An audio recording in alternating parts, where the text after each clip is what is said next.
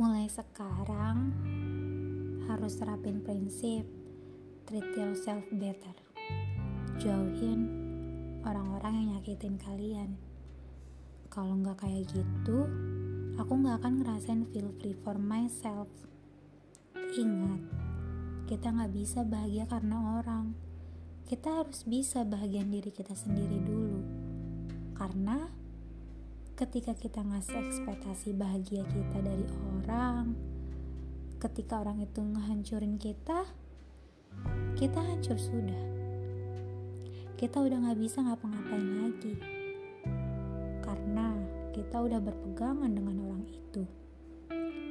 Tapi ketika kita sendiri bisa bahagiain, ada ataupun enggak orang, kita akan tetap bisa menghadapi apa pun yang akan terjadi besok. Jujur, semakin dewasa, semakin let it flow aja. Ngebiarin orang-orang yang pergi. Gak perlu pura-pura baik agar menahan orang untuk tetap tinggal. That's what it's no life. Hidup gak perlu dipusingin sama orang-orang yang gak bisa nerima kita. Jangan mengharapkan seseorang itu selalu ada saat kita sedang down. Seseorang yang kita rasa deket banget, soon they will leave us kita bisa memberikan yang terbaik buat seseorang. Tapi jangan pernah mengharapkan imbalan apa pun.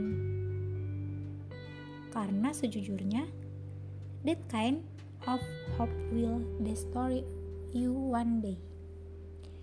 Dan aku setiap harinya ngerasa berat. Secapek itu buat ngejalanin hari-harinya.